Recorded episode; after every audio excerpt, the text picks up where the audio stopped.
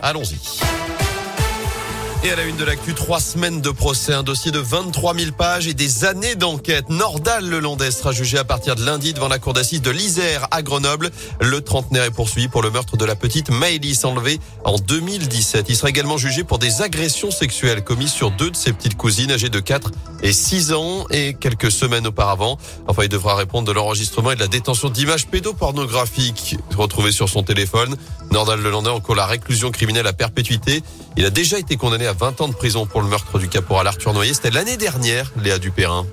Oui, la première des affaires le Landais à être jugée et déjà pendant ce procès, l'ombre de la petite Maëlys planète au-dessus des jurés puisqu'il avait déjà avoué avoir tué la fillette de 8 ans avant d'être condamné pour le meurtre d'Arthur Noyer.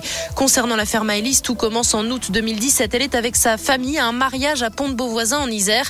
Vers 3 heures du matin, elle est introuvable. Les gendarmes sont alertés. Cinq jours plus tard, Nordal Lelandais est placé en garde à vue. Très vite, les premières incohérences et des questions. Pourquoi son téléphone était éteint au moment de la disparition? Pourquoi ces griffures sur son bras et pourquoi avoir nettoyé sa voiture de fond en comble dès le lendemain du mariage? À chaque fois, il trouve des excuses. Puis vient la première trace de l'ADN de Maëlys sur le tableau de bord. Sa mère la reconnaît assise à l'avant de la voiture sur des images de caméra. De nouveaux témoignages l'accablent jusqu'à la découverte du sang de Maëlys dans sa voiture. Après six mois de silence, Nordal Lelandais avoue l'avoir tué. Un geste involontaire, explique-t-il, avant d'indiquer aux enquêteurs l'endroit où il s'est débarrassé du corps. À noter que Nordal n'a pas changé de version depuis. Il nie avoir tenté de violer la fillette. L'autopsie n'avait pas permis de le prouver.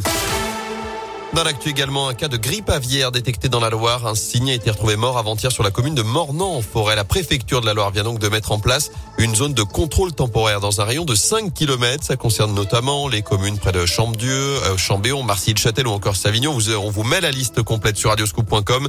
Zone où toutes les volailles et tout autre oiseau captif doivent être maintenus en permanence à l'intérieur ou sous filet. Une visite ministérielle aujourd'hui dans la Loire. Jacqueline Gouraud, la ministre de la cohésion des territoires, est chez nous aujourd'hui. Elle arrivera en fin de matinée à Vosges pour inaugurer l'espace France Service, suivi avant de prendre la parole. La ministre est également attendue à la sous-préfecture de Montbrison du temps de midi pour échanger avec des élus au sujet du contrat de relance et de transition écologique. La visite se poursuivra du côté de Boin-sur-Lignon, puis à Rouen en fin de journée où elle terminera avec un temps d'échange avec des élus au sujet du contrat de relance et de transition écologique. Les épreuves de spécialité du bac vont-elles être reportées? C'est ce que demandent en tout cas les syndicats d'enseignants qui seront reçus à midi aujourd'hui par le ministre de l'Éducation Jean-Michel Blanquer. Face à la crise sanitaire, ils estiment que le calendrier n'est pas tenable pour aller au bout du programme. Ils réclament donc de décaler les épreuves en juin prochain. En foot, un départ chez les Verts, on l'a appris hier, Jean-Philippe Crasso a été prêté sans option d'achat jusqu'à la fin de la saison à l'AC Ajaccio en Ligue 2. Alors que le mercato ferme ses portes dans trois jours, les dirigeants stéphanois espèrent encore attirer deux recrues, notamment un attaquant.